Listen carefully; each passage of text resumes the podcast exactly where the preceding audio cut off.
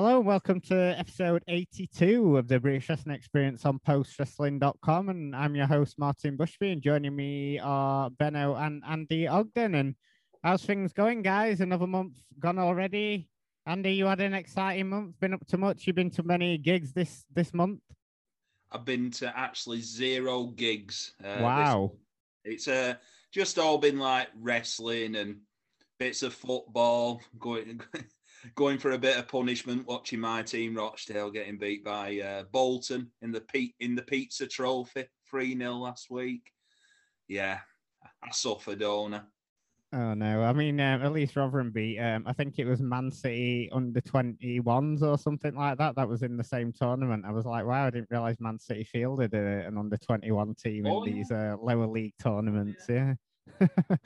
Yeah, I mean, how embarrassing would that have been if you lost to Man City under 21s? But anyway, well, so well, well, we we we've lost to Man City under 21s before. It was a couple of seasons ago, and they had a like a good crop of youngsters. And I don't think like Phil Foden and them were playing, but they had players on there who they paid four million pound for from like Ajax. Just like Bloody hell. that's our budget for two seasons.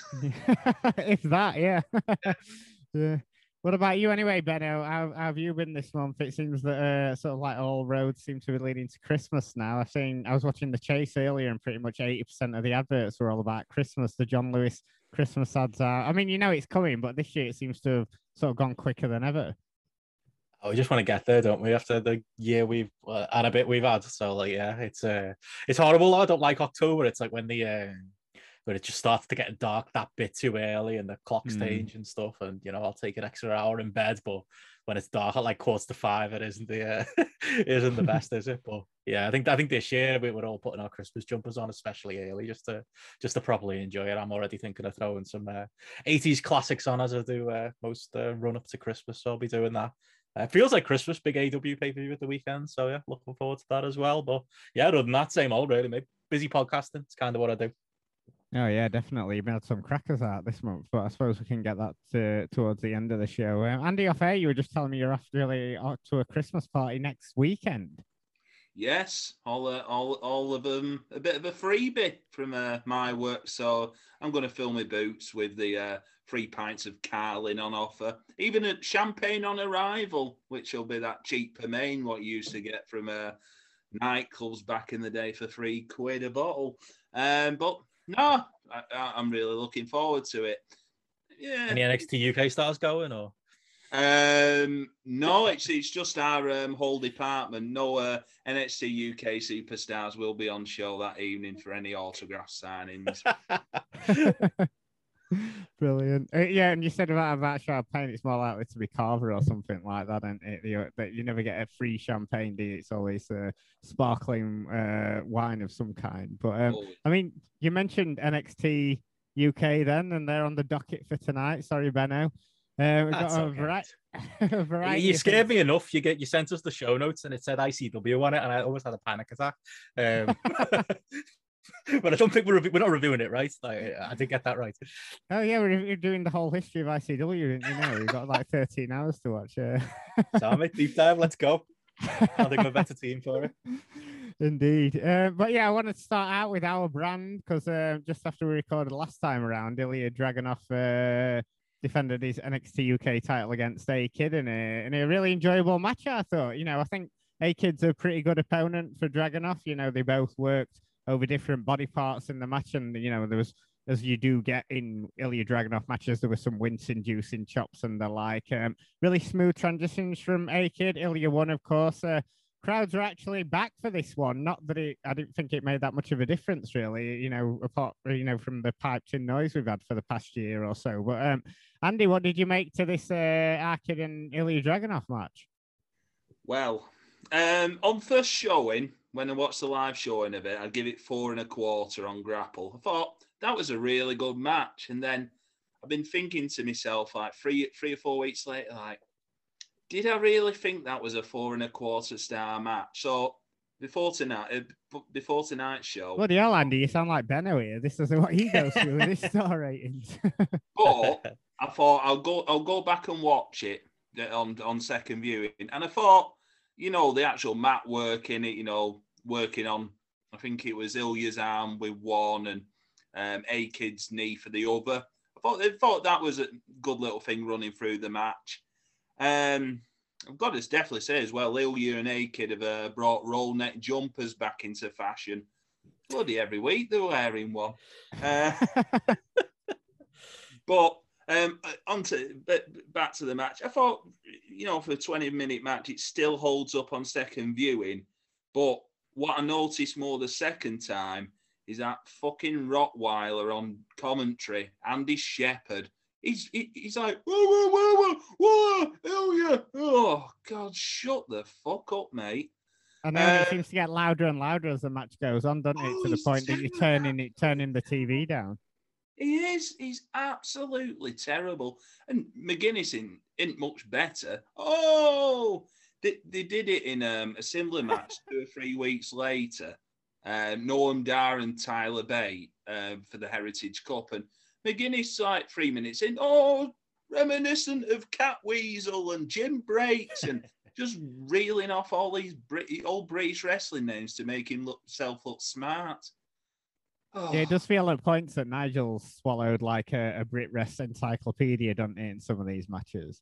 Oh, it, it, it does. I mean, I watched the uh, the thing on 205 live this week, and it's like um, Vic Joseph just like keeps keeps him calm as a commentator. They, them two work so much better as a pairing than uh, Andy and Nigel. But yeah, I thought as a match, I'd still go four and a quarter on it. A kid, someone who I've got to give NXT UK the props. He's someone over the last year who they've made sort of credible into a challenger. But you know, going forward from this match, it's it's going to be Ilya and Ilya and Rampage, but he's getting into that territory of like, who's left after that? Is it? Oh God, it's the Joe Coffey route again. Oh, it's hmm. Jordan Devlin. It's just going round and round in a almighty vicious circle, in it, of shite. Indeed, it seems to be that way. You sort of like get little sort of like sparks from stuff like this, and then obviously the earlier uh, Walter match. But it, it I, I, thought it was um, a pretty decent match. I think I'd agree with your sort of like uh, review of it there. What about you, Benno? Was this uh, something you were into? Yeah, I struggle with my uh, with match rating more than Andy. I went five stars on Grapple and ten out of ten on Cage Match. If you want to follow me, my account is King Power fifty three. Um, oh, there's still people out there doing that. That, that was a crazy controversy. Apparently, I hope they don't uh, infest Grapple at some point. These uh, kids throwing out ten out of ten ratings on every single NXT UK match over on a on our friends Cage Match, but but that's what yeah. matters, Benno, though, isn't it? That's what matters. These uh, ten out of ten ratings that people are getting on Cage Match. Well, there you go. Yeah, it's the uh, the best brand no one's watching apparently. Um, yeah, I mean, this match. It's funny you said that at the, at the top about the the crowd because I honestly about five minutes in thought, ah, oh, this is good, but it'd be good in front of a crowd, and then I realized there was a crowd. it's just like it, it, it was the first I've seen of NXT UK in this. You know, what is it? Invited people only, media people, and you know the odd fan in there, and it does feel a bit false, doesn't it? And a bit orchestrated, like the chants in there still, and does feel like they're um they can't resist themselves, like sweeten the noise. And yeah, I, I kind of thought that, that you know them having fans back might make a difference, but it still felt like good wrestling happening in a vacuum. And don't get me wrong, the rest of them was very good. You know, a kid is someone who you know obviously we all wish he maybe took a took another path, but he's obviously very very capable. And you know, Ilya, it's not just the matches with Walter where you know he's he can be on his day one of the the better wrestlers in the world. Um, it was a good match, good selling, good you know hard hitting action, plenty of logic and psychology in there, and plenty you know not not really much. You know, Ilya's matches, uh, you know, as weird as he can be, he's kind of you know, there's never any wasted motion in his matches apart from in his poses, you know, as far as the actual like sequences within the match and the, you know, the, the spots that they have. It's not, you know, like it, it's, it's one of those where he's just one of those people who, you know, you can go out there and have a 12 minute match and it can be kind of perfect for what it is. And that's kind of what I'd say about this match. It, it was one of those. It was, you know, despite its environment, there was a lot of good work in there.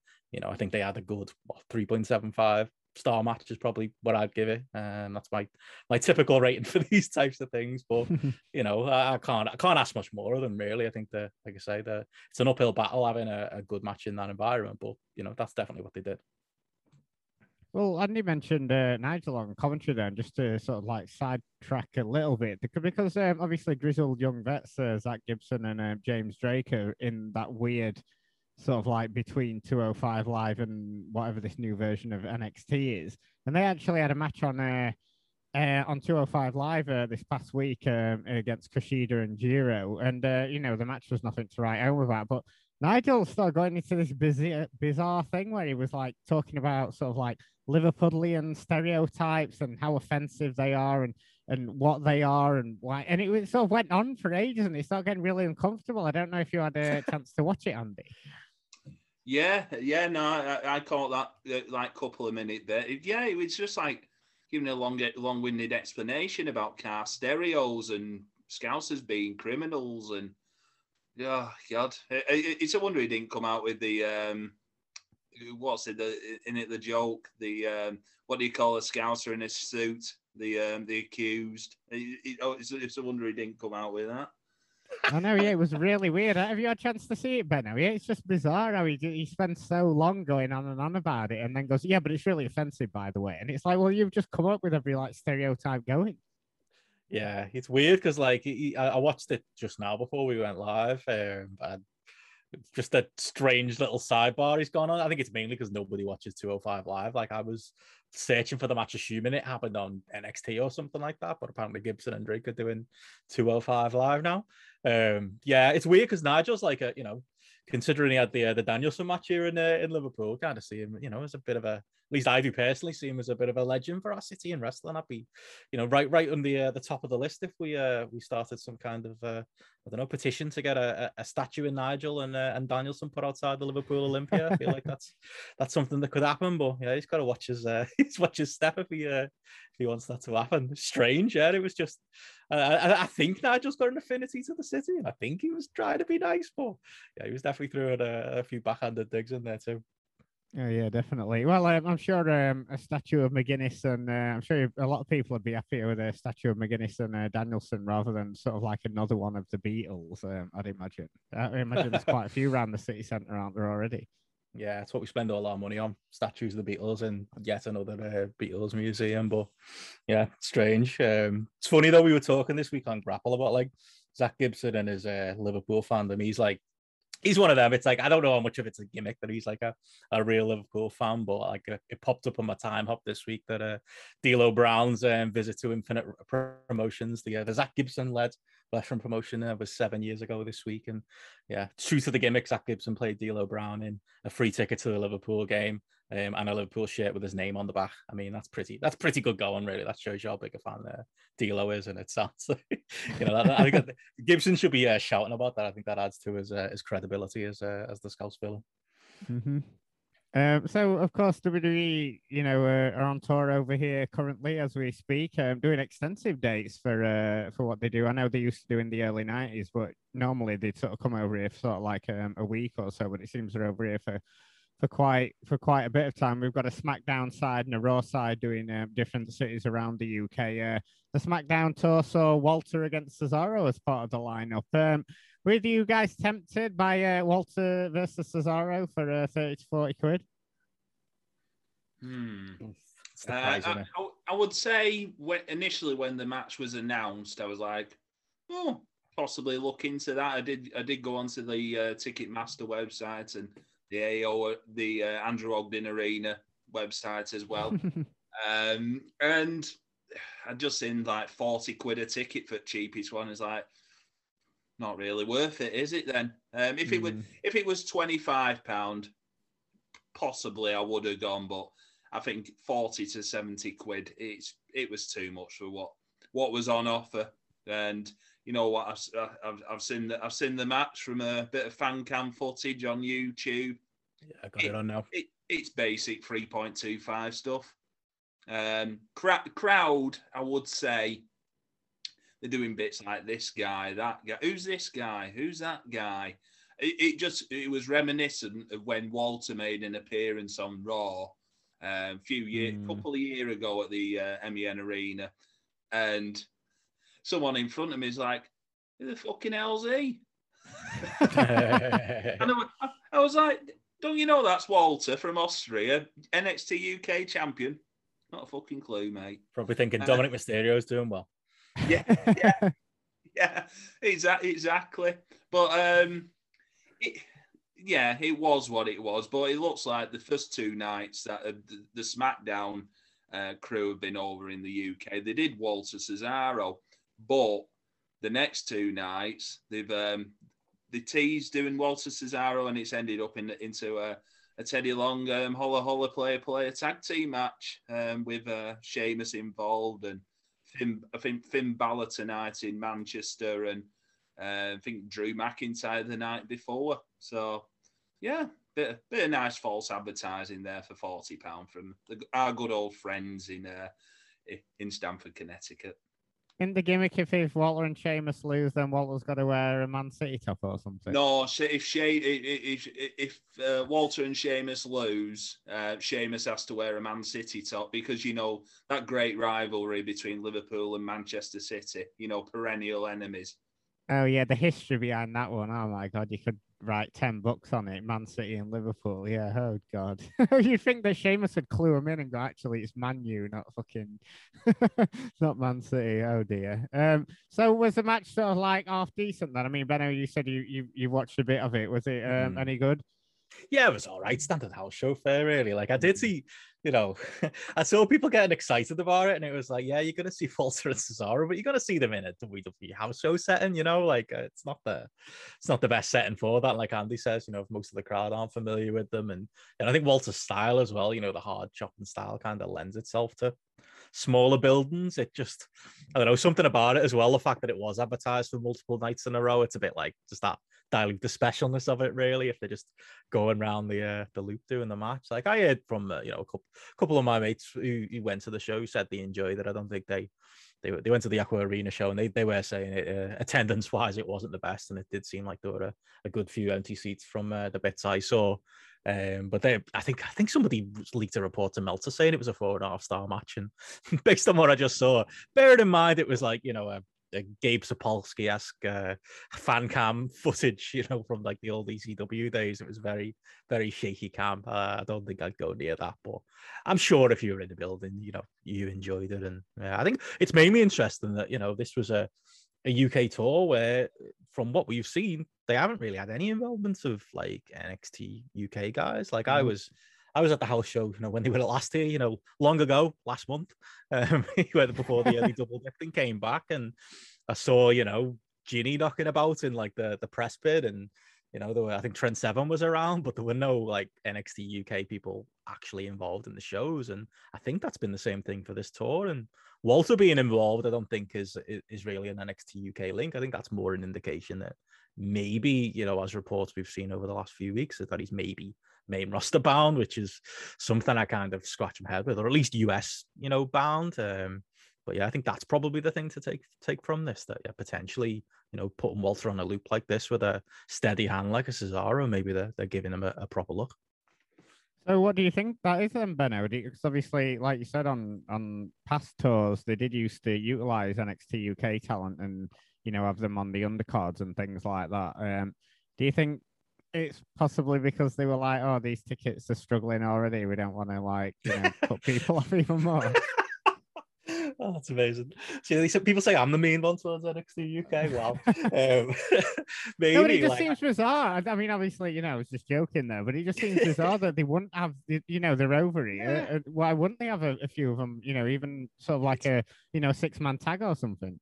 Maybe they're using the same spreadsheet that uh, that Nick Khan's got, where he makes all these cuts like he did last week to me and roster WWE, and NXT UK continues to escape it. And like whoever's put this tour together, maybe isn't aware it exists. It's uh, it's it is odd because usually there's you know there's some involvement. I don't know if it's like a you know I, I've lost count of the amount of times we've gone out and said on this podcast, oh you know bad things might be coming, and then they never come. But you know maybe it's foreboding as to what's going on with NXT UK. It is in a weird spot considering you know may you know NXT proper isn't what it is before. They're not even doing takeovers anymore. It's a youth-based, you know, product with you know very limited number of big indie stars. Like NXT UK is a bit out on an island right now, and it just seems like it's almost a forgotten brand in a number of ways um, within that company.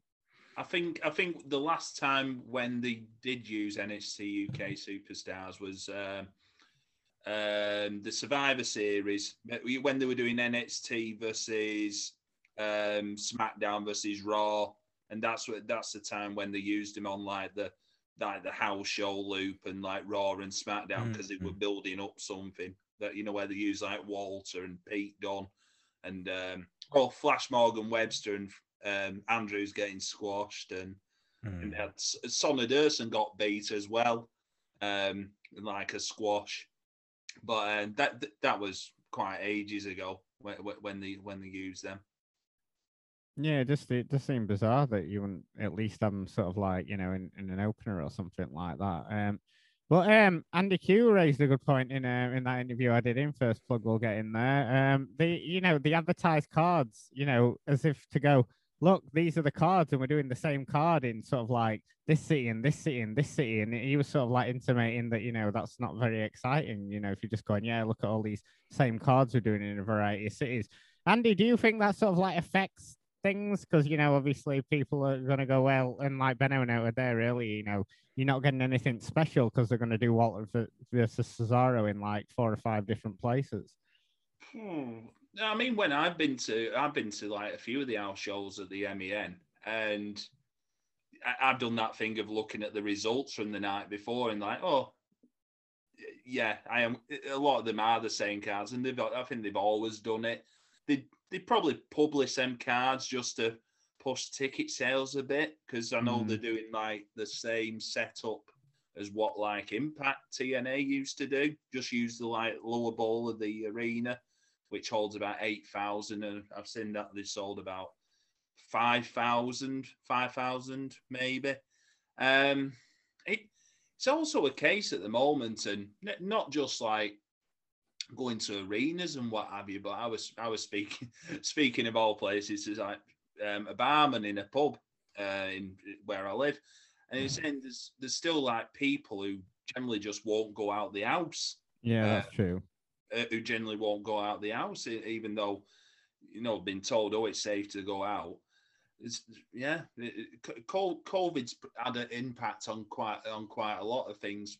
You do see like concerts, you know, some concerts being really full, but still still a lot of places out there like struggling, like entertainment wise, and even mm. like in the in the in like the bar industry you know, since it since the um, unlocking.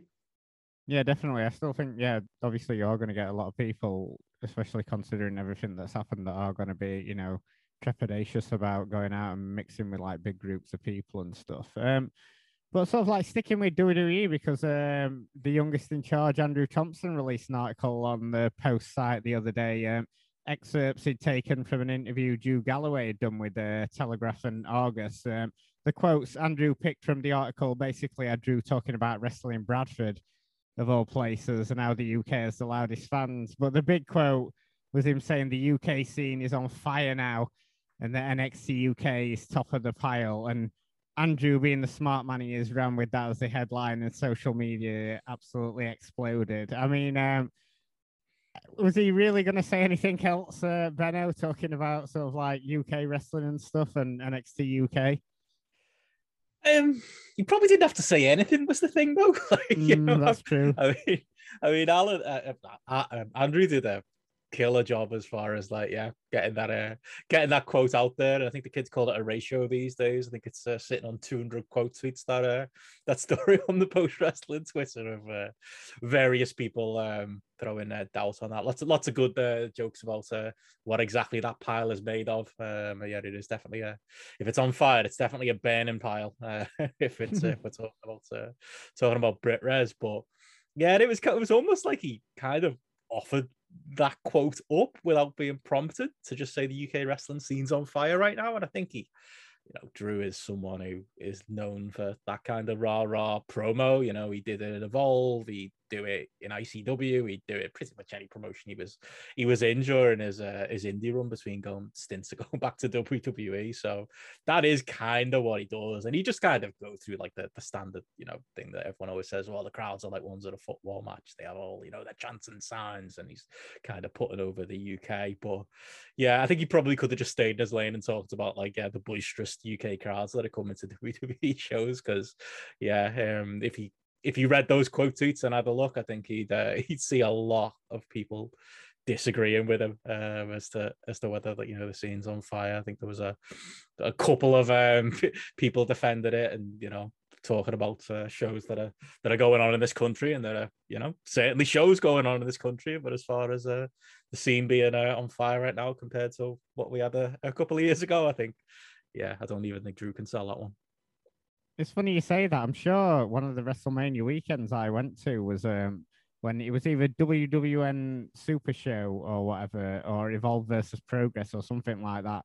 Was on the same night as NXT um, Takeover, and Drew was at the Evolve show, or you know, the the gay yeah. sort of show that was done with Progress, and he came out and did a speech like that, and then I think an hour later he was uh, in the crowd at Takeover on camera, and I was like, "That's hilarious!" He's just come on here saying, "What a great promotion this is!" What now I'm off to uh, NXT. That was uh, that was brilliant. Playing both sides, that's what he does. I know. Um, but yeah, yeah, but I do I do get what you mean by yeah. He did seem to do those sort of like raw raw speeches everywhere he went. I saw him. He used to do them in Impact and and the like as well, didn't he? But um, yeah. I mean, it's it's like I, I had like I was obviously I think people uh, we were treating me like Bart Simpson, waiting for me to uh, to say my catchphrase that Brit Rez is dead. I got tagged in a lot of comments in that thread, and you know, there it, you go. We didn't we didn't even have to g you up to say it then. Just I just pull pull the string of me back, mate, and I'll uh, I'll say it. But you know, I had I had promoters like DMing me and like a couple like a couple of people in the replies going, well, you know Brit Rez is dead, but British wrestling is thriving. Like, I'd be interested in like Andy's take on that because I know I don't know much Andy uh, agree with uh, with me or with the promoters on that. It was like I think it was a uh, Peter Blackham, who does uh, Wrestle Island, he was kind of saying, you know, don't fully agree with like the way he's drew the line, but he was kind of saying, well, you know, Brit Rez, I, you know, the traveling fan scene, and I would add, you know, the scene that more eyes than, you know, the people in the immediate postcode will watch, whether that be on demand or whether that be traveling or, to be honest, be worldwide. You know, that scene where we had some of the best wrestlers in the world wrestle each other every other weekend. That was Brit Rez, and that's the that's what's dead. But you know, someone like that will always point out that you know British wrestling, at least as far as you know, some of the family shows like that company driven, you know, 300 plus and those types of companies are still doing all right. But I think, yeah, you've got to draw that line between, you know, what we kind of had as a, you know, a scene the world has its eyes on and, you know, kind of what is there at the moment. I, I, I don't know if uh, what we've got right now really rebuts that argument unless uh, Andy wants to. Hmm.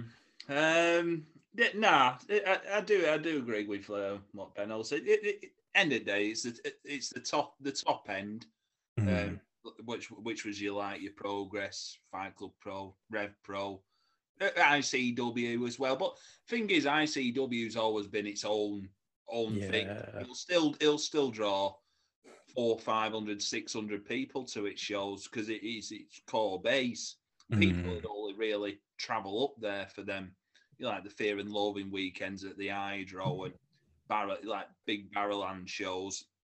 But that was like three, four, three, four year ago. When I, I mean, when I were doing it, um, progress if they'd ever come back, doubt they'd ever see seven hundred people at the Ritz. Um, I mean, even even ones that I go to, I know like TNT is probably one of the bigger ones. Would, would you would say are one of the bigger ones now. But is it though? What are they drawing? Like... No, but no, but what what I was going to say with that is no, I, mean is in terms of the card, like the cards are putting on, but mm. in terms of oh, so you mean quality of wrestling rather than yeah, sort of like yeah. people in attendance, quality of wrestling, yeah. yeah. But the actual like crowds, I mean, sat on Saturdays, their main shows were getting maybe just maybe a hundred 120 mm. or at times, bloody hell, when I went to that death match thing, there were about 50 people, 60 people there. But they, they've they've sort of decided now. Um, what we're, we're thinking that we're going to move back to our original nights of Thursday. and said, "Oh, we always drew well on a Thursday," but that was back in a time when you had your well problematic names like your David Starrs on and what have you, and more more of these imports coming over to the UK. That's when they were getting 250, 300 in like fusion. But Mm. I mean, moving to Thursday now sort of rules out me going because it, it takes mainly because of travel. Like their shows will finish at half 10, but the last train from Liverpool to Manchester and try to get home is about Yeah. five, to, five, to, five to 10. So you're losing, you're losing maybe some fans there.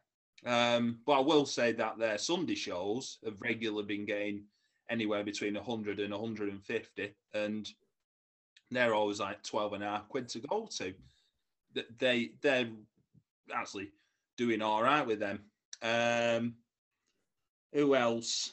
Um i mean i, I go to bloody catch pro wrestling in manchester not Mm. manchester big big city. Um but for their their own like their own shows what the what they ran on the sundays um at the union they were getting anywhere between a ton, maybe ton 50 max. I know they did the academy too, which uh, got about 150, but they started running the Monday shows. Now, everyone who listens to Graps and Claps audio and, and on here as well has, has known we've been a bit critical about them in like the second or third show because you sort of like you've got to have an identity where you're going. Now they're running these uh, Monday evening shows, sort of like filling the market where um, you know Schadenfreude and friends were at like the Frog and Bucket, but the um, catcher run in the Bread Shed, Flower and Flagon in Manchester, which is like in the student area. Now the first show they got, I would say, about fifty people there, and you think, ooh, this is a bit of a you know an experiment gone wrong, but it had that Chris Ridgeway and Ethan Allen match on, which they did end up putting up on YouTube, and it was a very good match. It was. Now, now the second and third shows, what what they've ran, the um, attendance has gone up, maybe about twenty or thirty. So it's it's gone up to about eighty, maybe eight, 80 max there now. But it's got a, a base there now on a Monday night. If they, you've sort of got this, got to distinguish your your two shows now. You've got the Monday night thing, but how's that going to be any different from what you're running on, like um, you know, on a normal Sunday every couple of months? Mm. And I mean, the Monday night shows, um, I heard like the venue wanted them, asked them to run if they wanted to run every Monday. I'm like, God, as a fan, you you'd be fed up. You'd be fed up of going down Oxford Road every Monday, going down Oxford Road every Monday night. But they are they are coming back in uh, Dec- uh, like December 6th. But whether that's going to be just like a monthly thing, which fingers crossed, I hope it is because if you do too many, I, I do think if you do too many shows, um, just like one every two week, you're just gonna burn yourself out. But I will say the Monday night shows have been a godsend to that promotion. You know, in it's it's sort of given in like in a creative way, and um, you know, and in a few um, people in the building, give them a big kick up the ass. But um, just a couple I want to mention. Obviously, you got Rev Pros still still draw five. They were getting five, six hundred at Stevenage this weekend, and Old Southside on. Um, couple I, I go to um, BWR at Cleethorpes, who, you know, three hundred sell out every time. Uh, North Wrestling in Newcastle. Uh, they've had two shows back. They're now running the Anarchy Brew Co. in um, in Newcastle, obviously, and sold out both times. Um, quite, to be honest, quite quickly as well. But they, I would, I would say the atmosphere there is similar to what Progress had, but it's a more friendlier atmosphere, more, you know, than, you know what, than what Progress got, it, like in the in the dying days of that. Uh, but yeah, it's probably a bit more regionalized, like the, you know, where the bigger tendencies are going. Like Newcastle, there's not really much up that end. Same with Cleethorpes, Grimsby, there's nothing really up that end now because like NGW's buggered off. Uh, I think in conclusion, I would say the quality of wrestling's been really good everywhere. Um, I don't think there's been many like duff matches I've I've wrote down thinking, God, I've seen some absolute shite since the restart. There's been quality stuff, but it's just like the like a lot of places the attendances haven't been there to uh, reflect the quality of the wrestling that has been going on. Yeah, I Yeah. think I think um, if you if you want to go and watch some decent wrestling and maybe some you know and, and there's obviously some bright spots we've, we've listed off a, a number of them on, on previous shows, then you're gonna get it if you want it. You know, most weekends and stuff. But as far as like, you know, like me messaging John and Wayne going, oh my god, you've got to check out this stuff like you know with the OTT stuff a few years ago and that that's long gone, isn't it? Hmm. Yeah, that that's it. It's like you know we can. There is definitely you know young, hungry promotions and good nights out out there. Like I've definitely considered, you know, just for something to do on a Monday night to, to pop to one of those cat shows, or you know, even talked about maybe doing North in Newcastle just for like a bit of a, a Christmas night out type thing. That's something I'm you know I'm considering. But yeah, you've got to be realistic about what we've got. I think you nailed it there, Martin. I think that's the thing. It's like you know, guess there's good wrestling happening, but you know, are are we treating it with kid gloves a little bit though as well? Like, you know, if we were reviewing a match a couple of years ago, I would be treating it like I was reviewing, you know, the same quality of matches from New Japan, or you know, how we review an AEW match, or you know, how we'd re- review some of the best matches in the world. And you'd kind of, you know, mark it on that basis. I think now you kind of go, okay, yes, you know, I'm not expecting, you know, five star matches. I've kind of got to view this with kid gloves and accept that these are younger wrestlers who are doing good for their level, but you know, if we graded it on the same curve as we do, you know, the best wrestler in the world, it it certainly, you know, doesn't come close. And that's no slight on the you know the men and women doing those matches either. I think it's just a case of just being, you know, honest as Andy is on his podcast about what the the scene is, you know, out there right now, like and what we what we have um compared compared to what we have. And I think it's it is dangerous because I think, you know, not bad like me shouting BritWres is dead probably don't help. But I think the, the, the other side of the coin where people get so defensive and are just like, mm. no, no, no, BritWres is as good as it ever was. And it puts so much pressure on these poor young wrestlers who, through no fault of their own, are having to like drag this scene that is clearly not what it was, you know. And if you don't believe that, you know, watch any show from the year 2015 to 2018 and compare it to what we've got now. But it's not these young wrestlers' fault, but they're having to go out there and pull this scene up by the bootstraps and and try and you know make their own names and you know with limited years of experience kind of be the stars and step into those roles. And i think you've got to treat that realistically as for what it is. And i don't think you know pretending that is on the same level as what we had before or pretending those wrestlers are ready-made stars or you know i don't think that's helpful to be honest if anything. I think that's that's counterproductive. We've got to maybe be honest about what the, the scene is right now you know. Obviously you know we all want to support it and we all want to see it, you know, come back to something resembling resembling prominence that will surely be very different from the uh, the previous boom periods. But yeah, I think um, being honest about what's in front of our eyes, I think, is probably the first step.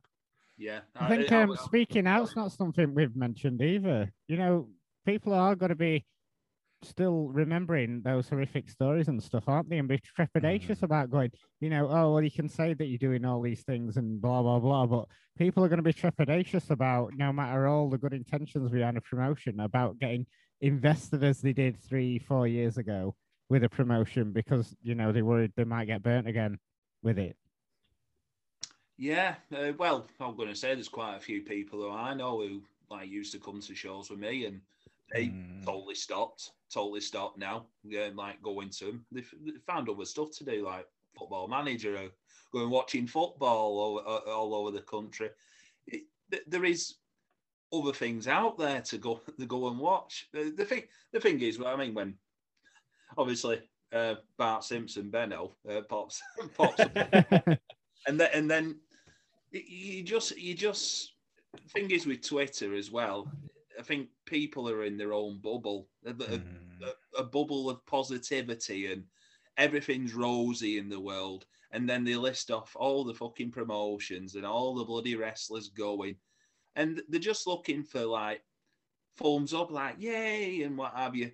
You just got to have a a bit of realism at end at, end at day. Yes, I think like I'm just reiterating what Benno said. Yeah, there is some good talent out there, but it, it's it's Rome wasn't built in a day, and it's going to take quite a, a number of years before it ever got back up to what it was four five years ago.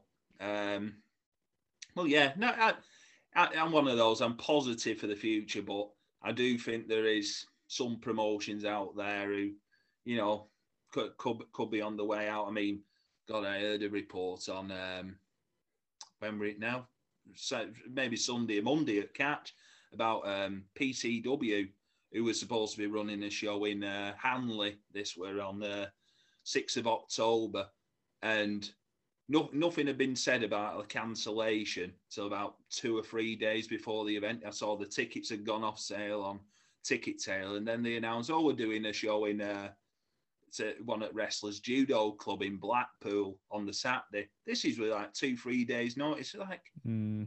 how are you how are you going to draw a crowd? And then I find out that fucking hell, they drew about five people. You know, wrestlers wrestlers aside, it's like, wow, what you what are you doing? I mean, it, and they used to do decent business as well, didn't they, in Blackpool and sort yeah. of like obviously home base of Preston and things like that. Yeah, I mean, the they did well for like their anniversary show, and then you, you won't hear anything for about a month or two on social media. It's, it's just non-existent, and then oh, they're advertising a show in Blackpool, which like, like Chris Masters on at the Tower. That'll draw a few tickets, and they've got one at the end of December. But it all see, it all seems a bit half-assed at times. It's just it's a bit frustrating from where they were I mean, mm. this hmm. year especially, it's probably a clean slate for everyone, as in terms of promotions. And some promotions like PCW and quite a few others should have captured that as an opportunity. Like, yes, there's a spot in the market now. We can like, you know, push on and try and, you know, bring back bring back some of the glory days of where we were. But yeah, you, you just can't be half-assing it when there's an opportunity there.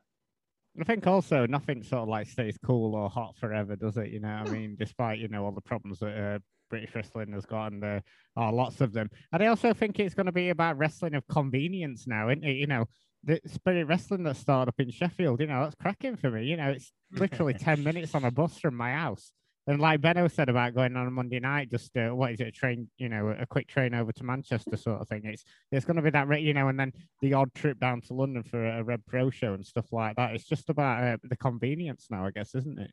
Mm. Yeah, it feels like the the old days, done it, Martin, before we started this podcast, where we couldn't have done this podcast because we were all in our own little silos, watching our own little local wrestling. Yeah. and, you know, there wasn't so much such a thing as the traveling fan or promotions you'd watch on VOD. It does feel like that. Everyone's kind of proud of their their little local promotion and seeing that because you know that is a point. You know, we had Gareth on here, didn't we, a couple of months ago, and that's a point Gareth will always make. Like, you know, he's going to go to like those TNT shows that they've been putting on. And I know they've lowered the prices now, but there was a point where they were still charging 25 quid for a, mm. a roster that looked pretty much the same as every other BritWres show going around the country. And like, never mind traveling fans. Like, if you're a traveling fan, why would you make that trip to see those same guys and pay 25 pounds? Like, it was happening at the end of my road and I still wasn't going. Like, you know, there's, there's got to be, you know, some realism as to, you know, what, what you can reasonably charge for you know the, the level of talent we have right now um you know like i think that is a positive you can say about catch those monday night shows are you know attractive for for that reason as well. But that's exactly it man i think we're all going to kind of be going to shows on our doorstep, with the exception of Andy. I'm sure uh, Andy and Jeff won't stop traveling the uh, the country, but like I think most of us are going to be like that. Okay, is there something in, for me in the northwest area? Is there something to you, you know, the Sheffield area? But is it worth really making that big trip? It's going to take something, you know, either a particularly good sounding night out, or it's going to take, you know, a particularly good looking card, like you know that last York Halls card, and potentially not the uh, the York Hall card coming up for, for for someone like me to be making those trips. Mm definitely.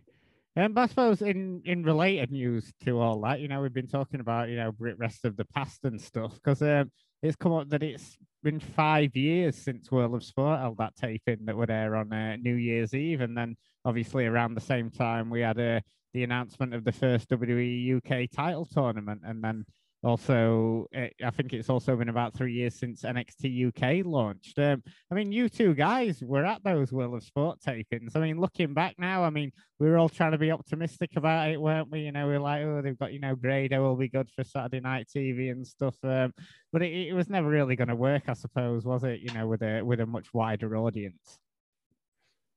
Yeah, that's it. This was uh, before we met each other, wasn't it, Andy? Um, I didn't, uh, didn't think I knew you back then, or had I met you at Tetsujin maybe before that? I can't remember, but I don't think we, we spoke yeah, probably, at the. Uh... Probably, probably Tetsujin was the first time I met you, but I, I don't yeah. think I saw you at the uh, the World of Sport taping.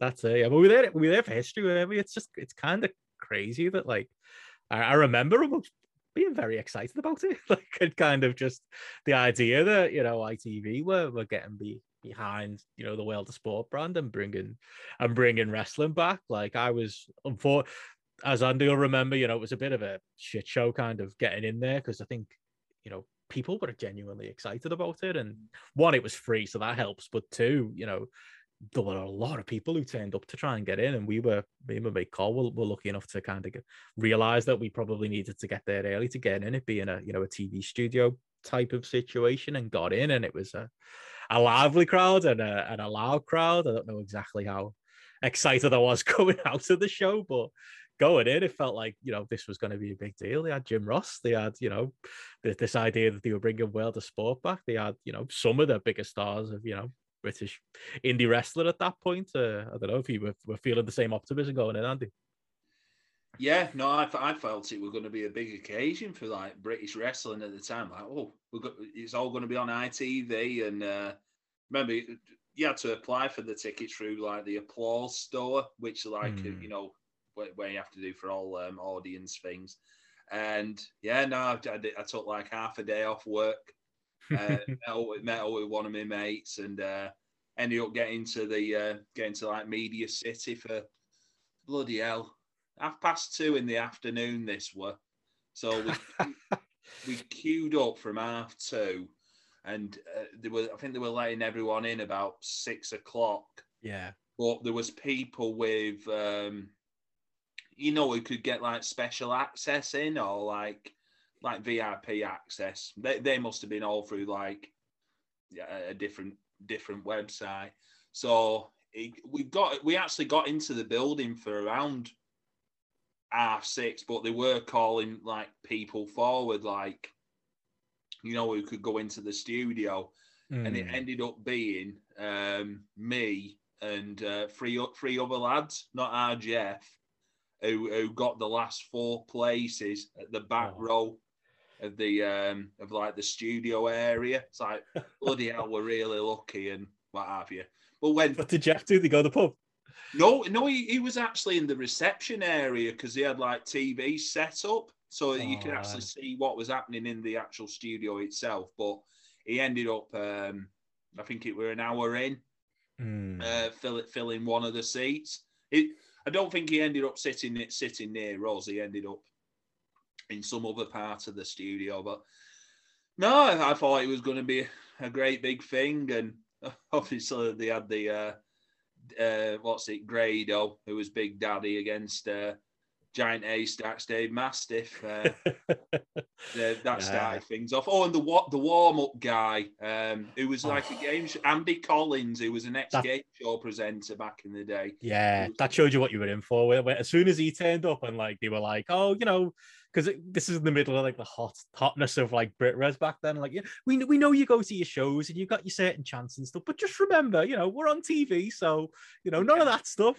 None of this one one fall stuff. Which yeah. actually, I was I was a fan of them saying, but you know, they were, they were handing out like foam fingers. I remember, like I think one of them said, "Go for the win." Um, I didn't, I didn't manage to, uh, to get mine yeah. home, but I don't think that the TV people really knew. Who was the commissioner? Didn't they have a commissioner? Mr. Beesley. Mr. Uh, Be- yeah. Max Beesley's dad. That's who it. yeah. Yeah, it was Max Beesley Senior. Yeah, and it, it was it was treated very much like it was a TV show. You know, it wasn't like they, you know, gave any pretense to what you were seeing was real. It was kind of like onto the next segment of cheer this guy, boo this guy. This is what's going on. Um, yeah, and it was it was very much like it was like a bit of a holiday camp show or like you know what you'd imagine gladiators would be it'd look like if you went to a tape and that's kind of i think that for me that was the immediate like i was soon as the show finished I, the, the, the us from uh, having our phones on but i managed to note down a few results and i was already firing results off to the indie corner and uh, and dave meltzer the second i was out of there just going yep yeah, there's a, a lot of good talent on this but uh, i feel like yeah tv people have gotten hold of it and it's probably not going to be great yeah, I was I was going to say like um like a story after um Mm. world the World of Sport tapings for me was like a couple of days later. It was the first Fear and Loathing show at the Hydro.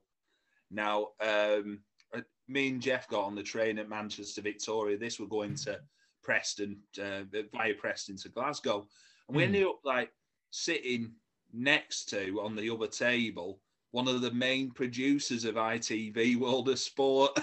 oh no way. And we we ended up talking about um like who, who they didn't want for the show and why they picked a certain person for the show. And it was, it was sort of like picking our brains about who should we, who, who should we pick and um talking about like Danny Oak's uh, cowboy gimmick. Like, that was like terrible Macho Man, which he still has to this it still has to this day.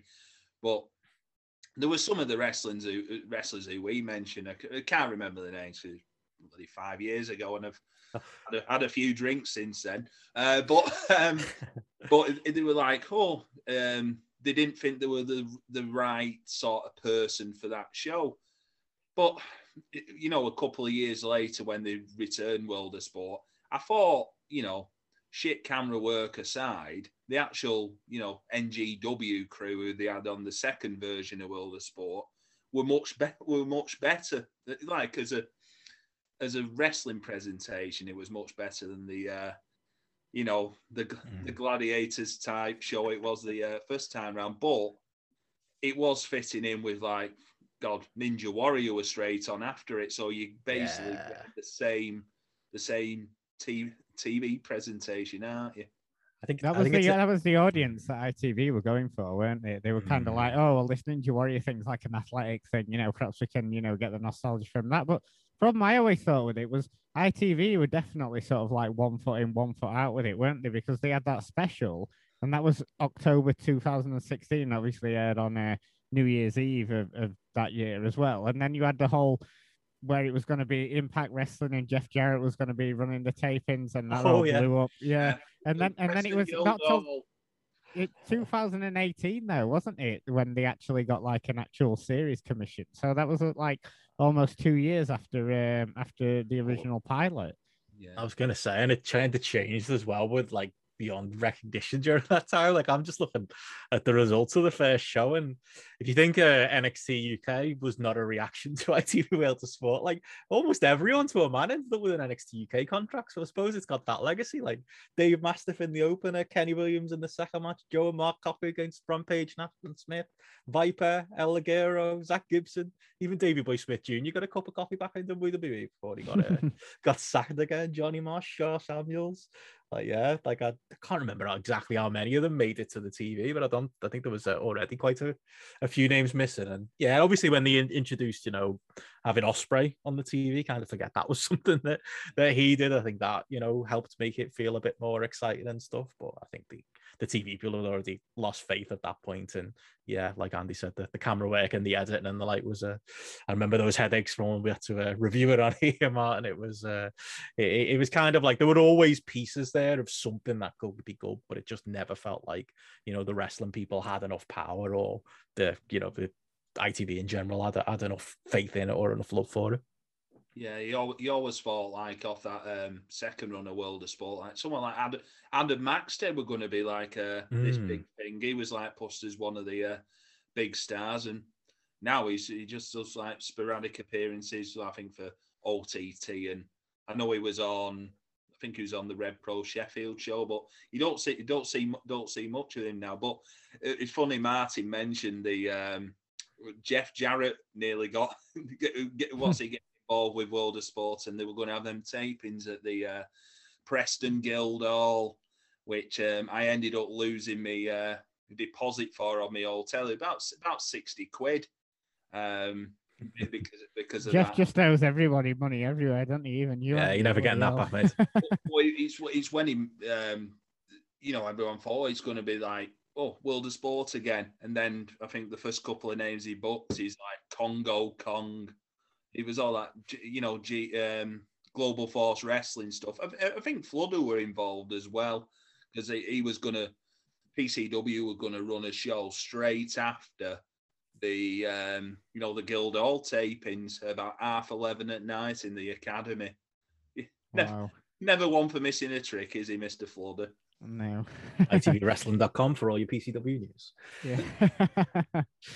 yeah. Um, what, what were I going to say now? Yeah, because um, Justin Sysum as well, like whatever happened to him, he was a large part of those sort of like Yeah. second round of tapings and stuff, weren't he? Going up against Rampage was like Rampage Ram was going to be the big sort of like bad guy on the show and stuff like that, weren't it? But they all just kind of lost faith in it. I mean, they did a tour which you know seemed to do Pretty well. in early January 2019. Then that was all she wrote. But sort of speaking of nostalgia, and you sort of brought it up um, a bit then, uh, Andy, because obviously, you know, looking back at World of Sport, it's uh, you said there five years since ICW first ran the Hydro Arena in Glasgow, uh, to just over six thousand fans, headlined by Joe Coffey and Kurt Angle. Um, we also had the uh, Team Dallas match of Chris Renfrew, DCT Grado, and Sha Samuel against Team Black Label of Bram, Drew Galloway, Jack Jester, and Kid Fite. I mean, must be bringing fond memories back for you, Yeah. Benno, there with that uh, with that lineup of uh, talent. Um, but yeah, and then the the, year after. Yeah, then they ran the year after that with 4,000 there. I think Kevin Nash were on that show. And then finally for Fear and Loathing 10 with around 2,000 there with uh, James Storm against Grado. And then, believe it or not, they're actually doing Fear and Loathing 13 this year over two nights at the more modest Barrowlands in Glasgow. They've got Jackson against Kez Evans for the vacant ICW title. But I mean, what a come down for that company from five years ago. I mean, Andy, you're saying they're still doing sort of like decent numbers there, but I mean, they literally have gone from like sort of like the highest of highs over just just over six thousand to like what they're going backwards now to the Barrowlands, which I think hosted the early Fear and Loathing events. Yeah, the um, well, the the time I went, first time I went up there was for the Grado and um, Drew Galloway match. Was like, well, that's six years ago. I think that was the peak of ICW, was- wasn't yeah. it? Yeah. So that was at the SEC arena. That was a like great event. But I remember go, going to like the the first Hydro show and thinking, "Blo- bloody hell, this, this is going to be re- like really good. Like great, great arena, great city as well, Glasgow, I must say.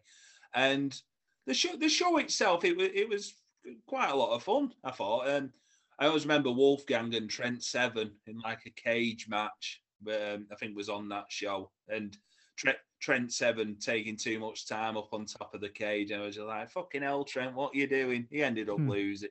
Um, or there was one of the worst tag matches I've ever seen as well on that show. The Dudley Boys versus Polo Promotions. Oh Absolutely yeah, I remember that one. Yeah, and then nothing was on the same track for the, for either team, was it? No, absolutely not. And um, it was also yeah, Kurt Angle doing his uh, UK tour of ten minute matches because every every match was uh, ten minutes. Uh, him and Joe Coffey, him and Cody Rhodes at Altrincham uh, for what culture. Um, but the actual atmosphere um, leaving the building that evening, because you have to go through like a tunnel to get onto the streets, and the atmosphere was like excellent. They were still uh, doing all like Grado songs and what have you.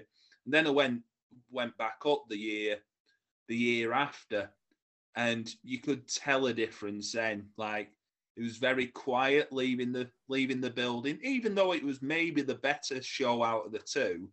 The attendance had obviously gone down, but um, what you know, seeing ICW now, now I've, I've seen a few of their episodes on the WWE network, and they are trying to use a lot of young Scottish talent, what they have got, and you know, some of it's all right. It's nice to see like Shake Elsham's getting a chance up there and Rio as well. But um, yeah, Jackson, uh, who's a former Jackie Polo, Right.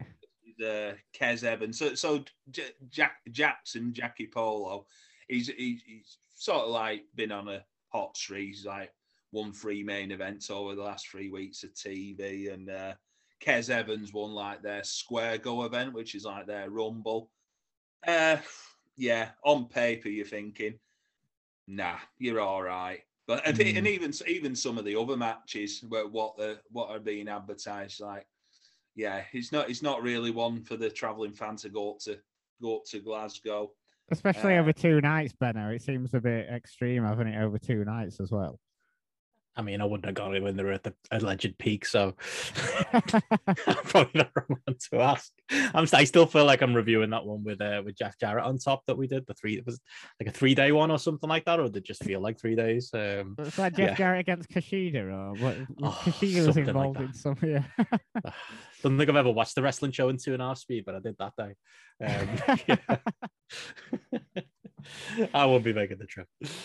Shall we uh, move on to some some good stuff now? Uh, on to Rev Pro because obviously they ran Stephen, Stevenage, as Andy mentioned earlier, uh, this past weekend with their annual uh, British J Cup tournament with uh, Speedball Mike Bailey winning. Sadly, the VOD is not dropped yet, and obviously none of us were there live, but we were treated to a cracking Michael Oku against Will Ospreay match from the 365 Club in Southampton that was recorded on the 10th of October. Uh, Similar to last month, we talked about Oku in that tag match uh, from York Hall. I thought he was great here, firing up to counter Ospreay's offense, and also similar to last month with Ospreay and RKJ in that main event um, from York Hall. I thought Ospreay got the win here, Benno, but I thought he made Oku looked great in defeat here. I think that's one of the good things about Ospreay doing these sort of like Rev Pro shows. He's making his opponents look great, even though he's picking up the win each time.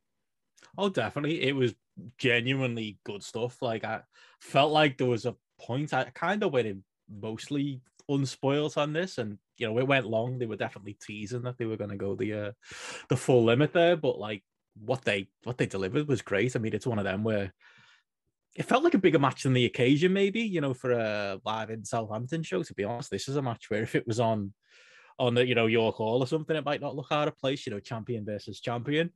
But the problem is when you book a match like this, you yeah, you are kind of booked into a bit of a corner, aren't you? And I think they did a really good job of getting over the fact that okay, yes, Oku's clearly not going to win in this circumstance, but they want him to go down fighting and you know go down looking good and go you know lose the match without losing the match or without giving up, and that's what kind of you got here. And yeah, it felt like it was one of those matches where you know they they did feel maybe the first 10, 15, maybe you started to notice that okay, I think we're we're going long here and we're stretching things out. But once it kind of hit that second gear, there's nobody better than Ospreay at that stuff. And Oku kind of did his did his thing as well as far as you know we've been raving about him, like you said, about being a, a great underdog babyface that is, you know, and I heard Andy Quildan say to you on that on that great interview you did about uh, Oku being kind of underutilized in in other promotions, and regardless of the reasons, he really is because he is that good. You know, he is someone who you can put against anyone, and you you know pretty much get a performance like this. But it went really well, contrasted with Ospreay, who yeah is you know that dickhead who's now a heavyweight and is you know maybe not taking this lad seriously, and then a couple of near falls on. You know, my God, he's got to take this lad seriously. You know, and they, they built that really well with like the high spots they they did on the apron, and then like say back in with the with the big close near falls that it felt like. You know, maybe bit of suspension of disbelief, but that live crowd were, were biting on, and I think that says everything for the, the great job they did there. Yeah, I thought it was a, a really good bit of business. I'm sure we'll talk the post match. I thought that was, you know, really well done as well. And yeah, I think it's just a, a great match that kind of put over Oku without putting him over and put over, you know, both in the post match and in the, the finish of the match, the viciousness of uh, of Ospreay as a, as a top heel champion. I just thought it, yeah, it was really, really great work. What about you, Andy? Were you as high on this match as me and Benno? Yeah, no, I went. Uh, I went four and a half on it. I thought it was. I was. I thought it was excellent. Um, I mean, I, I, I put it above the Ricky Knight Jr. match, even though I rated both of them the same. Hmm. I thought this was the much better match. Um, like going into it, I thought, oh, Southampton. It's probably like it's a big match for what would say like a, maybe a B show venue, um, because you would generally think like Rev Pros like top places are the, um, you know, the two two nine or York Hall. But my God, this was really good. Ospreay again, you know, he could, he could wrestle a broom and send it to a four, four star plus match. Michael Oku, my God, we, well, we said it. We said it last time. How how good he is as like um, an underdog uh, from under, underneath. Yeah, t- top top Mm. quality. And you could think that this would headline a York Hall show maybe Definitely. in the next.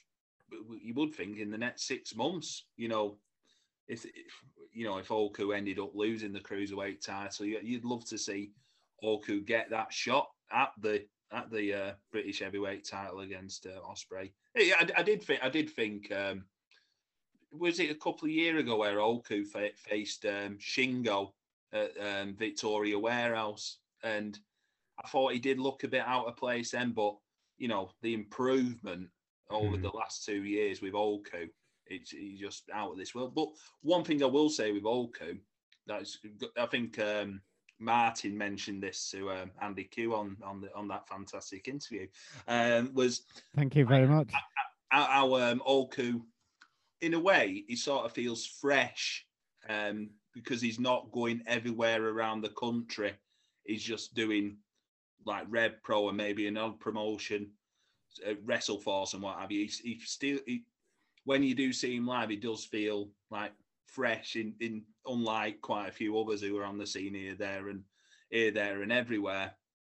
But uh, uh, I will also say with this show, and there's two other good, other really good matches on this show, uh, which it was the Aussie Open uh, versus Young Guns singles matches, the Davis and Luke Jacobs one, and uh, Ethan and Cal Fletcher, two really good 15 minute matches, and yeah, it's it, it's an absolute belter of a show um, on Rev Pros on demand. So get their two week free trial now. um, but it, I mean, it wasn't over there, was it? Because um, Ospreay looked like he was going to give Oku a hidden blade, and then Shota Umino sort of came out nose to nose with Ospreay. And then Aussie Open came out and they started laying into Umino, you know, really building up this match for York Hall before the Young Guns and Ricky Knight Jr. eventually came out and chased sort of like the United Empire away. So, you know, lots of forward thinking here, Benno, you know, about building up sort of like this match with Umino and Ospreay. Yeah, and it's well booked, and that's kind of Rev Pro's thing right now, isn't it? I think, you know, I'm not sure on this York Hall card coming up. I've personal uh, commitments aside, I probably wouldn't have been able to make the trip anyway. But you know, I'm not really moving things around for an Ospreay versus Shota Umino main event, unfortunately. Um, but it's it's it's it's hard because like if it's funny. I feel guilty now listening to Andy like on on that podcast talk about like you know you know, uh, especially you know the, the the good old days when we had like Ishii coming over and we all started to like take it for granted, didn't we? Like Andy said, where it was like, "Ah, I'll go see Ishii next month. I'll go see, see see Suzuki next month, and I feel that way Yeah. like like big Rev Pro York Hall cards. You know, the fact that they're even happening is great. You know, it, is seen where we are missing, you know, that upper tier of promotion. Rev Pro are, you know, doing strong things and telling strong stories with the pieces they've got. So I think if you're you know somebody who's heavily invested in rev pro storylines and following these these these local shows i think enough of those people will be into that as a main event um i think there'll be a lot of people who go to York Hall just for the day out. So you know you'll get those people too. So you know i don't think it's going to uh, do a particularly bad attendance by any means I think the only the missing ingredient here, you know, behind the, the good booking and the logic of it, and the you know the want to give new people a chance is Shota Umino hasn't been that good. Um, is the problem. Like I don't know if I'm speaking out of turn, but I don't really think I've you know since this Rev Pro comeback run, I I haven't really seen a, a great performance out of him or a performance that makes me think he could kill it in a main event. I know he's in there with Will Ospreay, and like I say again, it seems like a, a well told story, but there is. But I know Will kind of made that point that don't know the Oku match feels more like a, a York Hall worthy match, you know, belt versus belt, and and that than than Ospreay shows through Umo, despite you know obviously the uh, the well, you know, the good simple storytelling they're doing to to get there, which uh, they know they kind of exemplified in this post match. Yeah, he's not really. Even when he first came over pre-pandemic and he had that match against Jay Lethal at the Corp, it was like I was like, oh well, I'll let him off 'cause, you know he's just come over here and you know it's against Jay Lethal, but it, it, it wasn't really that impressive. And yeah, like you say, he's not really. But perhaps um, this will motivate him. You know, he's got you know this big match with Ospreay. Yeah, Um, perhaps this will motivate him, but I don't know. But um, it, it's funny because the Rev Pro production I thought had improved on the Show Call show like last time around. But oh my god, here when they briefly went into the crowd, they might as well have not filmed it at all. It was just like pitch dark. And I mean, the sound on commentary has always been an issue, but I could barely hear Andy Quildan and uh, Stephanie Chase in certain parts of it. I mean, the sound quality sort of like definitely is improving on these shows. I think.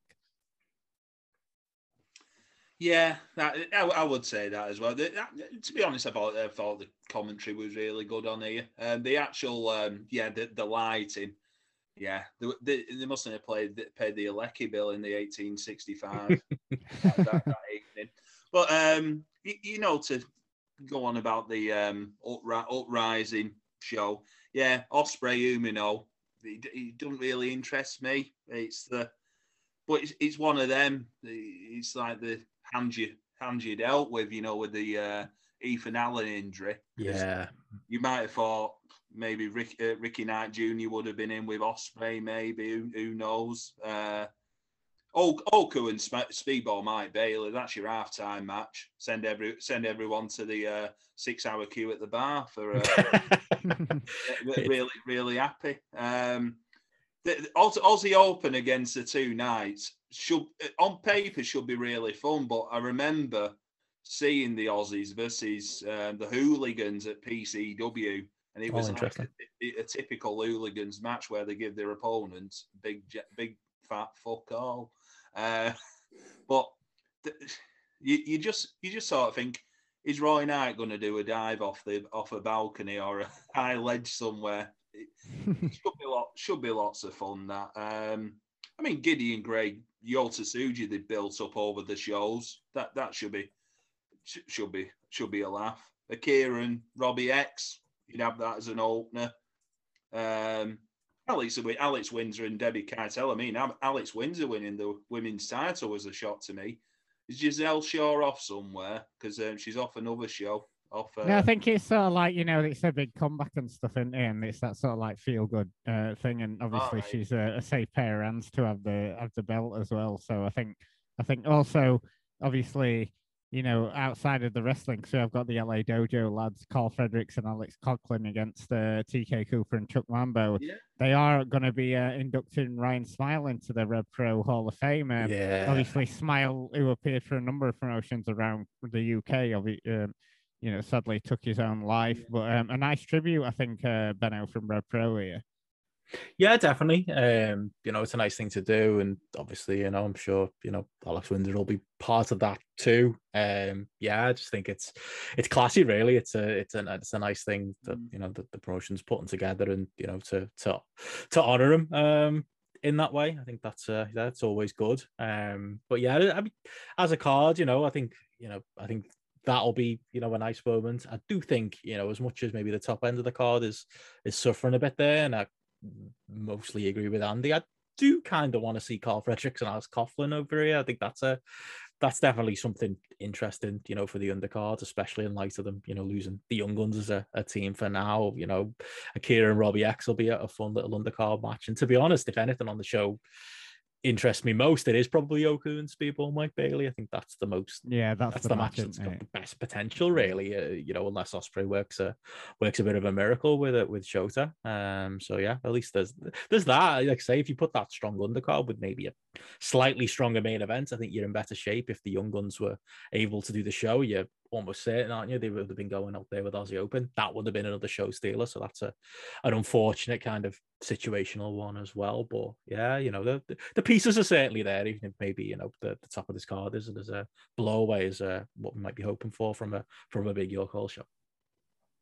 Yeah, certainly um, some different and interesting lineup, you know, compared to what we might get from sort of like around the country. You know, that's the one thing you can sort of rely on Rev Pro for some different wrestlers on their cards. But um, I suppose moving on from that onto someone who used to appear for Rev Pro all the time, uh, Zack Sabre Jr., because the G1 finished last month. Um, Zach finished uh, joint third in, in A block with Kenta and uh, had 12 points overall. It seemed Zach wouldn't be doing much noteworthy on the final night, but a surprise return from Shibata saw him have a five minute exhibition under UWF rules. I mean, it was only five minutes, and God knows what the future's going to hold for Shibata. But they managed to create a tiny bit of buzz around the final night when there wasn't a great deal, and I thought it was good while it lasted. Andy.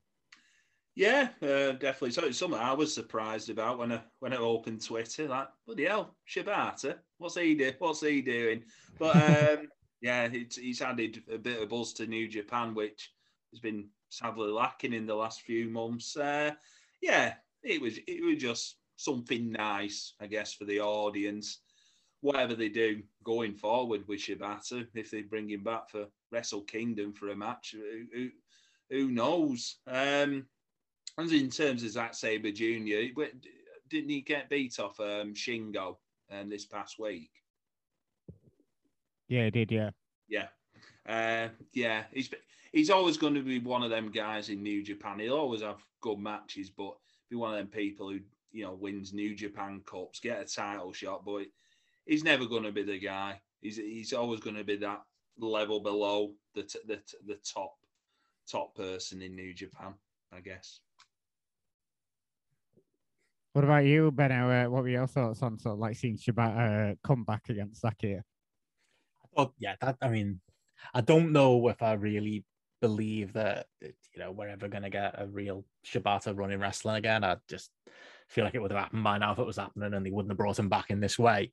But what a nice way to use him and what a perfect opponent in, in Zack Sabre Jr. You know, I could see them doing more of this. They just did the uh, that round, the amateur wrestling match with uh, with Yano and uh, and, and BritWres superstar Great-O-Khan. So, you know, maybe they're, they're thinking of doing, you know, something like that as a, a more regular thing. And it was just, yeah, it was just a nice moment. And, you know, I think it said everything that Shibata, you know, was clearly chosen Zach and could have chosen a, native or maybe, you know, somebody had, uh, you know, a bit more history with to go out there and roll with. And, you know, considering, you know, Zach is kind of the leader real wide now, isn't he? As far as like that technical wrestling style, I think it says everything that somebody as good as uh, Shibata chose him. Um, and yeah, it was just, it was, it was weird because just watching, you know, the Twitter timeline and seeing people going crazy about it and just kind of going, a real thing that's happening today. It was a, you know, it wasn't exactly a particularly buzzworthy show. It was feeling like up until that point, and I think that brought a lot of people alive and captured a, a lot of people's imaginations amidst, you know, a lot of I suppose negativity towards New Japan. So yeah, it gave them that too, and yeah, it was cool that uh, that it was Zach that was in there with Shibata. Yeah, it's like you say. I don't. It's, it's weird with Shibata, isn't it? Because it depends, you know, what his his you know level of health is, and that obviously comes first, doesn't it? So it will be interesting to see, you know, if he does come out and do sort of like more grappling and things like that. So it'll be interesting down the line. I mean, in terms of Zach, um, you know, there, Andy, you know, I think he's found his ceiling in New Japan. Do you think um he'll be appearing back in the UK anytime soon, or do you think he's sort of like just um mainly in Japan for the time being? I think he might come for a one-off, maybe in you know middle of next year. You might you might think, but yeah, I, I, I, I do I do think Japan is is just going to be there, you know, full time. Might make the odd appearance over here, but don't don't see much of it myself, unless unless uh, unless um, Bryan Danielson says uh, jump, have a match. I'll meet you in a working men's club in Coventry. Maybe you'll say that. Yeah. yeah. I wonder if that working men's club's even still open. That'd be uh, quite Good interesting point. to look into. Yeah, I'm sure there's many other working men's clubs in Coventry. They could probably like uh, maybe they've not got the room upstairs, but I'm sure they could fit them in somewhere. But um, something else I wanted to talk to. So we had the announcement. Obviously, WXW um, have announced some of the lineup for next year's 16 carat gold tournament. From it's going to be held uh, from the 4th to the 6th of March. Names announced so far: Jonathan Gresham, Ace Romero. Fuminori, Abe, and the newly released Biff Busick. I know you two lads have been a few times, haven't you? Uh, Benno, is, some, is it something that you're interested in going to next year? I am definitely. I mean, more for as we were talking about Res, the night out or the weekend away. Dying for a, a flight anywhere, to be honest. At this point, um, sad I'm not in Minnesota at the weekend, but like, I think I'd I think I, uh, my my mindset going until those announcements was I kind of want to just go for that, and then they've you know because of COVID, it's not their fault, but they've kind of had to announce that it's you know going to be all seated, and I think there's only so many tickets on sale. I think they're close to to sell out already, and that kind of put me off. But the announcements are interesting. I think that's kind of what WXW do. I think people expect maybe a bit much as far as like you know big mainstream type announcements. They are the more you know type promotion to bring in like an Abe or like bring in a, a Gresham or you know if Busick, I suppose that's a, that's a name there, but it's somebody kind of fits, you know, considering as uh, how well he did uh, when he was out there for a Carat last time. Me and uh, me and Andy were out there. That, that they are very very WXW announcements and for the for the hardcore of the hardcore, but they de- they have piqued my interest a little bit more, you know, and I'm maybe looking at it more as I, I think it could be a good weekend as well as a, a good weekend away. It's just yeah, it's hard to make the decision now with it being, you know, still quite a few months off. You don't know what the world's going to be like. Um, but I think if you leave it too late, that's the other thing. I think this is going to sell out because people are so desperate to go. But yeah, I, am still taking that wait and see attitude. But if if between now and the run up to Christmas I end up uh, buying a ticket, uh, don't be shocked either. Yeah, I, I, am of the same thinking. It's it's something I'd love to go to again. Uh, yeah. But it's maybe all you know all the assing around with you know with COVID and that, like going over there and. Um, I mean the announcements. You, well, you could see Biff, um, Biff Busick, Gresham, and Abe all being in ambition because they're all that type of wrestler. Ace Romero, God, I hope he's improved since his tag run with Larry D in uh, Impact. TNA. He was, he was shockingly bad. He's probably someone you'd stick against maybe an avalanche on the first night, a big like beefy lads match. Uh, yeah, uh, yeah, I'd be interested going, but it's one of them. I think like, oh, TNT could book these the night before on a Thursday, and I could do a TNT GPW title weekender, and I can also have McDonald's, Burger King, and KFC all in a square in Manchester as well. you know, a decent kebab as well. Yeah, yeah, get a dirty kebab as well. Just recreate Oberhausen, but in a Piccadilly, uh, but with a bit, but with a bit more spice around the area. it certainly sounds like quite the weekend for sort of like meeting up and sort of, you know, hanging out with wrestling fans and watching some good wrestling. But God, it it does sound like you know you you doing a wrestling version of Super Size Me from some of the stories I've heard. Like it literally sounds like all anyone does is eat fast food for five days in a row. Yeah, that's it. You pitch you going to Germany and there's going to be all great German beers and great German food and stuff. You can find it, but not in the area where, where the Turbinenhalle is. Like that's the thing. But you get used to going to the, the, the McDonald's and you know whatever new invention they've got there, like the, the nacho burger or something they had one year was popular and get all get all kinds of different things. Still get a McRib over there, you know, that's that's a selling point, I suppose. Um, but yeah, you don't you're not there really for the uh, the food or drink. I think you're best uh, if anyone's considering doing it, you know, take in Dusseldorf or take in Cologne or something on your way there. You can even do Amsterdam and get a train from there. There's plenty of uh, nicer cities around Europe you can do as part of it. But it is it, it's a social weekend, and it, you know that's the other thing. You know, I haven't heard a lot of the normal people who go kind of commit to go, and I've seen a couple of people buy tickets so far, but yeah, I wonder again with the, you know the capped attendance and the lack of standing whether there will be that much of a uh, you know a, a traveling contingent. Maybe people will hang on for you know whatever the equivalent of tag league or the Grand Prix or whatever they're doing, you know, to tail end the next year or maybe Carat the year after. It might still be too soon for some.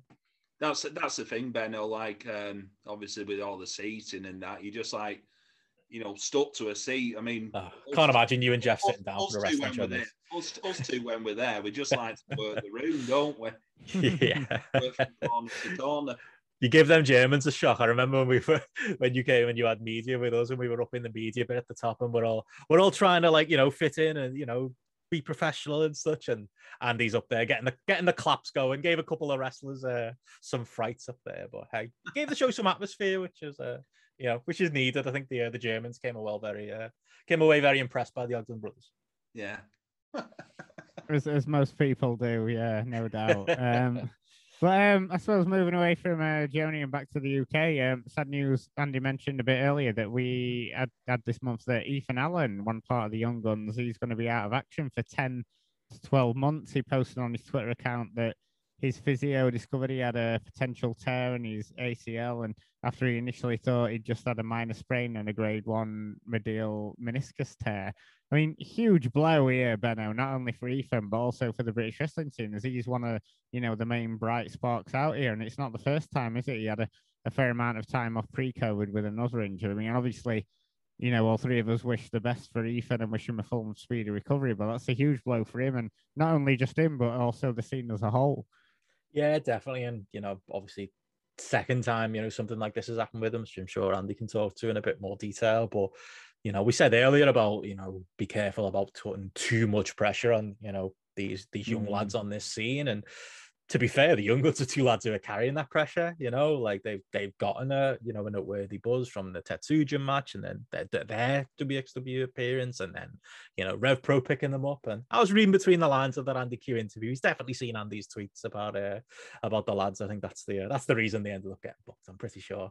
Um, but like you know, it's that they were you know fitting in perfectly in Rev Pro, and you know offering something different there as far as a team. And they were up near the top of the card. I know some people were critical of them, you know, being heel, like uh, heels backing up Ospreay and then getting turned on by Ospreay and made to look a bit stupid. But what it meant was they were on the opposite side of the card to Australia and, uh, and Aussie Open, and were likely, I think, to be in that big York Hall match and likely to to continue to be featured in those big six ones. So it's really bad timing, and if he's out as long as it sounds like, it's yeah, it's devastating, really. But you know, from the people I know who know him well, you know, it sounds like he's got a got a great attitude about it, and you know, is getting the the right help out there too. So you know, I'm sure he'll be back. I'm sure he'll be fighting. I'm sure he'll be in in Luke's corner again.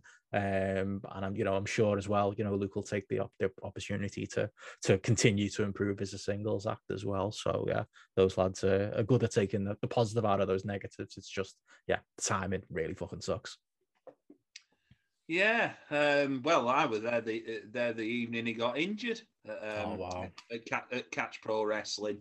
Um, yeah, it was just just something you know innocuous, really, out of nowhere, and like on the deck, the match match stopped. The, luckily, they had like the St John's ambulance straight on onto him, uh, and like the medics, and yeah, and on the evening, I mean, I was speaking to speaking to his um, his dad, and he said, so I said, oh, the, the, like the medic thinks it could be just like a sprain or something, um, just tweaked, and yeah, and I think they said when it like two, possibly two months out. That was on like the original statement, and then um, like next Saturday comes, uh, uh, like last Saturday comes out 10 to 12 months and you think oh fuck's sake like not again mm. because last time it, was i think like six to eight months last time when it when he did i think he did his knee in then and so he ended up doing like corner work uh, for for Luke Jacobs during his matches,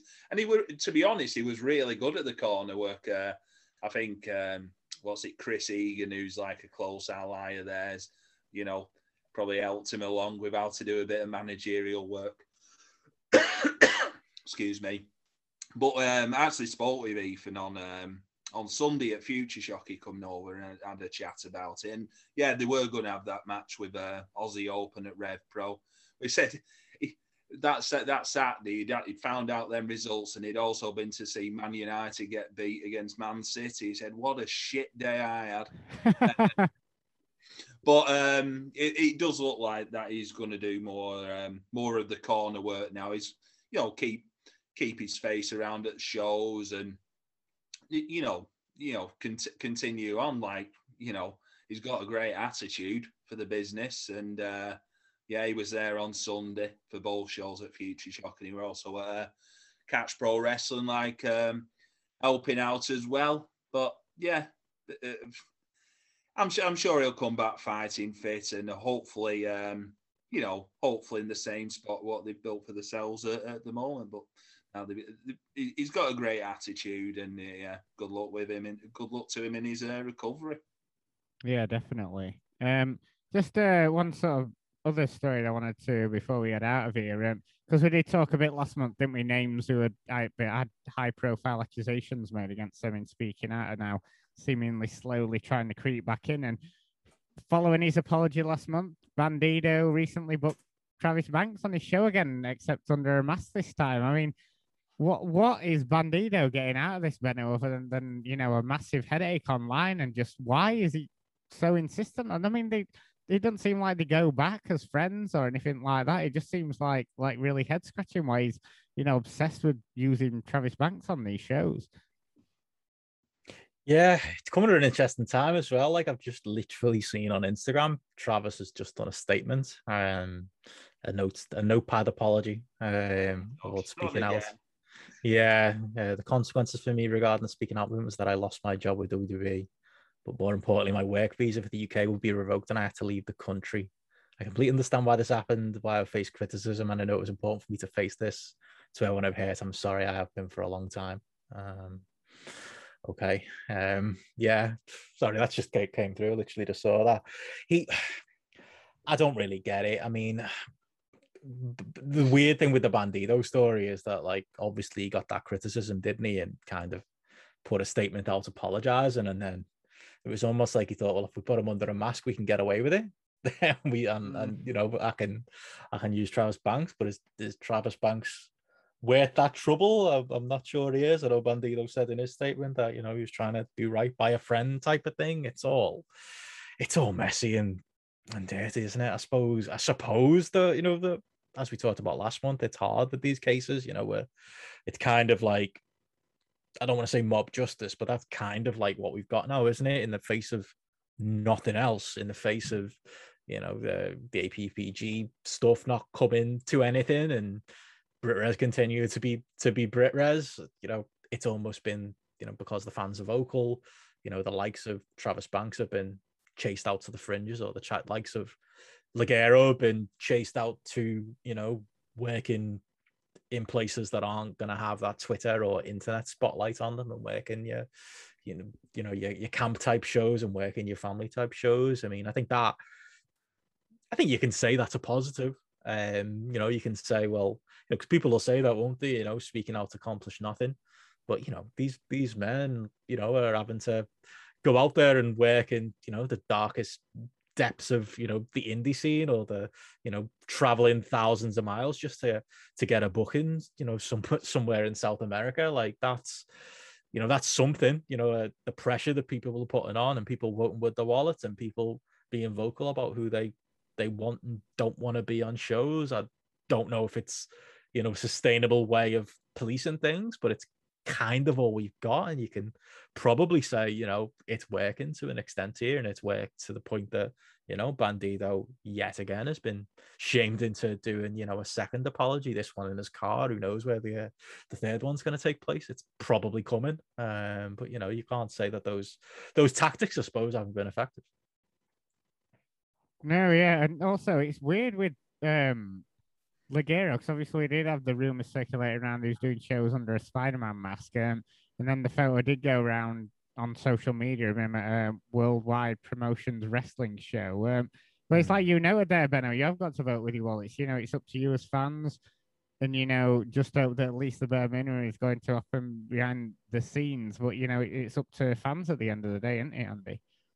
Yeah, cer- certainly is. I mean, obviously, them Ligero rumors, like you know, the Spider-Man stuff, you know, were around, and yeah, it's just uh, like plain sight today. Oh, he's there, he's there wrestling. Like, but you, you- these sort of promotions, like um, I think it was like McGregor Promotions who who, who did that show. Um, you know, because no one from like our small Twitter bubble is really going to them shows, so no, no, but no bugger would know about him. I mean, yeah, it, I mean the um, what's it called? Travis ba- Travis Banks thing. I mean, I said last time about Bandido not knowing it was an absolute load of fucking shite, and it's just been pro- pro- proven again. You- you- wrestling, it's a shady business. We all know, and it's it it just proves it. Just proves it every every time stuff stuff like this comes out. Just can't help themselves. Exactly. Yeah, and it was like um, you know, there, now, you know, it is up to fans to sort of like to help police this stuff, and you know, as much as you know, certain things haven't changed and stuff, it is. It is seems that some things have been happening, you know, with the fact that Travis Banks has got to go across to Mexico, Mexico, and you know, El Ligero's got to appear on promotions that no one's ever heard of. So it'll be Yeah. interesting to see, you know, following these stories, and you know, hopefully, you know, we don't see these people coming back. But um, I suppose before we get out of here, uh, Andy, I was looking at a funny photo of you at a show with your brother Jeff, Shauna, and uh, Chris Wilson at a recent show, all looking very unimpressed. Um, what have you been up to this month, and what have been some of the highlights of um, some of the sort of like undergraphs you've been hearing up this month? Well, well, Shauna tells me it was the uh, it, it was Joey Hayes and Danny Hope in the ring at the time who were, who were the baddies on Future Shock. That's what that's why that's why we're all pulling a face. They're the, Yeah. they're the There's, baddies. there's been a few pictures of you looking unimpressed this month. I'm wondering which one to send in for the post the post wrestling Christmas show. Um, I'll have to pick, uh, pick one out. Um, no, right. Some of, some of the stuff I've been to um, North Wrestling at Anarchy Brewco. Um, it's, like my third, third or fourth time going watching North, but first time at this venue. It's got craft craft beer on, all like five quid a pint, but it's uh, all money going back into their pockets. Uh, as I said earlier, it was like a 300 sellout. Great to see. Uh, main event of the show was uh, Rory Coyle, who's the uh, North Wrestling champion. Really good character. He was against Cara Noir. The first time I've seen Cara Noir since wow. since um, he won uh, 16 carat gold to Deathly Silence from the British and Irish uh, contingent there. Um, it, I just thought it'd be interesting to see what sort of reaction he were going to get. Mm, It was very muted, I would say. Um, wow. Quite a, quite a bit of the crowd was behind Rory Coyle to win because he's he's like the the local guy, and you know he eventually did win in like a really good like twenty minute match. Um, one thing I will say with North Wrestling is certainly a, a good promotion to go to. The nice, lovely atmosphere, good people. Um, yeah, cer- certainly worth the uh, couple hour trip from uh, Manchester for that. Um, also went to um, TNT's um, Ignition show um, the Fusion nightclub. As as I've said before with these shows, it's very storyline driven. So there's like matches that have been built up over the last few months. Uh, and the main event was uh, Scott Oberman and JJ Webb. Is uh, Tom Felwell and Cameron Solis. So there's like quite a bit of needle with um, Oberman and Solis who've been fighting for the uh, Ignition title. You've also got Felwell, who's got like the briefcase for the title.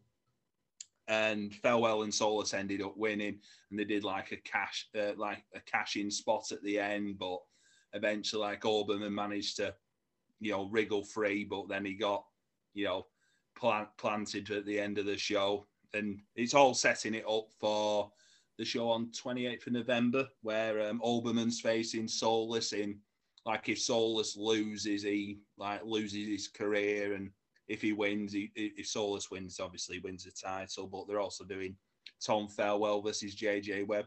I think T- TNT Ignition shows um, like really worth to uh, worth going to. They also had um, something I didn't go to was their Extreme Fields uh, like concert slash wrestling show, which was Oh yeah. in Mm. the of Crazy House. Um, so I was told that I think the they had about ton, maybe a ton, ton fifty there for the all day. Um, it was like thirty quid a ticket. They had eighteen matches and six um, bands on, so they'd have like, excuse me, um, like three matches and then a band downstairs, and then three matches and a band, and so on and so forth. And I think they probably ended up on uh, like Junior as the final band, where where probably everyone left it left the building before they came on. Uh, but no, it, it, all, in all intents and purposes, the reports I got out from that um, that show that it, it was like a success, and I think they are looking to possibly do it like like again next year. I know they did run like um, a cl- a club night um, like after after the show in Fusion, which got like 400, 400 people in there, which you know. And, and I know the promoter of TNT's got many fingers in many pies, but yeah, you, you got you got to admire him for actually trying trying to do something different um, with the promotion. Um, I also went to uh, Future Shock Wrestling at uh, Stockport Masonic Guildhall this past weekend, and they had like an adrenaline rush uh, rumble uh, for the women's title, uh, which uh, Tonga eventually won. Um, she's the like new Future Shock Women's Champion. They had quite a, quite a few new faces in the rumble, uh, mainly from one of the local like res- wrestling promotions, uh, Lancashire Wrestling Federation. Um, it's a few people who also trained at the uh, Manchester Pro Wrestling Academy back in the day. Uh, also, Harley Hudson, who's um, someone to take note of. Very similar style of, um, bit like Liz, Lizzie Evo. So, mm. regionalised Scouser, gives shit to the crowd. Obviously, the crowd come back with, uh, you know, the old Zack Gibson chants. But she was very good at playing off the audience's, um, you know, chat and everything. Uh, she she eventually had a match later on in the show against Tonga, which she she got beat, but she's certainly someone to look out for in the uh, promotion. She's I think she's only a couple of years in. Uh, there was also the Future Shock Trophy tournament, so they had like the semi-finals, which was two bit uh, beating Joe Kessler. Uh, Joe Kessler's part of Northwest Strong. There's quite a few members of that uh, that group now. Um, and then in the other match, which was a rematch of um, a match from the anniversary show, which was Lachlan Sharp, who uh, the mullet, um, who had his family in the audience, which is sort of a giveaway for who was winning this trophy tournament. Uh, so it was Lachlan Sharp against uh, Keenan Krishna, who's been on like progress shows and he's um, he's been on quite a few show, local shows recently, like Future Shock and Catch Pro Wrestling and once again, the, the, I think these two work really well together as like a as a pairing. Ended up Lachlan Sharp winning with the uh, like torture rack into a blue blue thunder bomb for the victory, and then in the in the final, uh, Sharp ended up beating uh, beating two bit. But in the in the evening show, there was a really really good tag match um, with uh, the models Danny Open, Joyes, who were doing like an open challenge, like saying, "Oh, there's no tag teams left in Future Shock now. We've ran everyone off." And then um, they faced um, one of Benno's favourites, uh, Big Guns Joe, and uh, Chris, Chris, Chris, and Chris Egan, which um, like Chris Egan were doing double duty that night on that evening show. But really, really uh, good good quality tag match. Uh, Egan ended up getting pinned, like super kicked in his eye, and it just like his eye blew up on the evening. It was showing us the bruise on uh, on Monday. Didn't look good. Um, but final thing went to was Catch Pro Wrestling's Enigma series, uh, show two and three. But I'll just say about show three, and this was like the end of the uh, like A block and the B block. It's for their Enigma Enigma uh, title. And yeah, so Tom Tom Farewell ended up winning his group, uh, Block A. Uh, someone who they've sort of turned heel here, uh, joining up with Isaiah Quinn. Uh, he was sort of reluctant in the early stages of how they were setting it up, but I think he's really come into his own as a like heel persona. And in the final, he's uh, going to be facing Kevin Lloyd, who beat uh, Spotty Rock, who's another who's another one I've got to give praise to. He's someone who's got himself in great shape and um, pr- properly proven himself in the ring as a as a good as a good solid work, good solid wrestler. Him and uh, Kevin Lloyd had like I think it was a 20 minute time limit, and Kev uh, won in like 19 minutes and 58 seconds. The the story was they were both on uh, both on four points. So whoever won went went through. Uh, but sets it up for next time, which is uh, Kevin Lloyd and Tom Farewell in the uh, in the final. So they've gone from having a pre-show match about three shows ago to having the, uh, the possibly the main event of uh, Catch's uh, fourth show at the Union on the uh, I think it's the twentieth of November. But as I've said earlier, I think the uh, the Monday shows have been a, a godsend for Catch um, in, in, in improving the uh, improving the product. So there you go. All right, yeah, certainly, definitely lots going on. Yeah, I really want to see. Um, I've seen like bits and clips of sort of like Tom Farewell. I know you mentioned him quite a few times, but I'd love to see him like live. Um, hopefully, more promotions start start using him and some of the other guys you mentioned. But yeah, certainly sounds like um, a lot of interesting stuff going off. Um, from the shows you've attended this month. Um, but Andy, you, you do some more long form reviews on these shows. How can people hear sort of like you and, and your brother and other uh, guests uh, talking about um, your various trips to Brit- British wrestling? Yeah, so um, you can go to um, Graps and Claps Audio on um, all good uh, podcasting providers. Um, we've done like long like show reviews of the not- trip to North uh, with Chris Linay. We've also done like the Future Shock shows, Catch Pro Wrestling, and same with TNT as well. And then coming up in the in the next month, got our trip to uh, Rev Pro at York Hall, which is going to be a, a fun trip. Uh, we've also got um, I'm off to Cleethorpes as well for BWR, and also we've got a, a special podcast uh, in a couple of weeks' time where we're going to be reviewing Shingo versus Yokosuka Free from uh, Dragon Gate UK, which I think is about 10, year, 10 years ago. And um, we're going to have. Wow, is it that long? On. We're going to have Jeff on. We're going to have Kieran Lafort on. And we're going to have uh, making his first appearance on the uh, Graps and Claps audio one, uh, Alan 4L. So it's probably going to be a 10 hour podcast. Uh, doing the rounds, doing the rounds this month, isn't he, Benno? Because he's uh, been over at, at Grapple Towers as well. Yeah, definitely. I was gonna say we were we went a paltry, I think three three and a half hours, I think, with uh, with Alan and Chris Linay. See these podcasters were all uh, it's all it's all going on, isn't it? This, uh, what was that question a few years ago? Was it um, are all British wrestling podcasters just appear on each other's shows having the same opinions?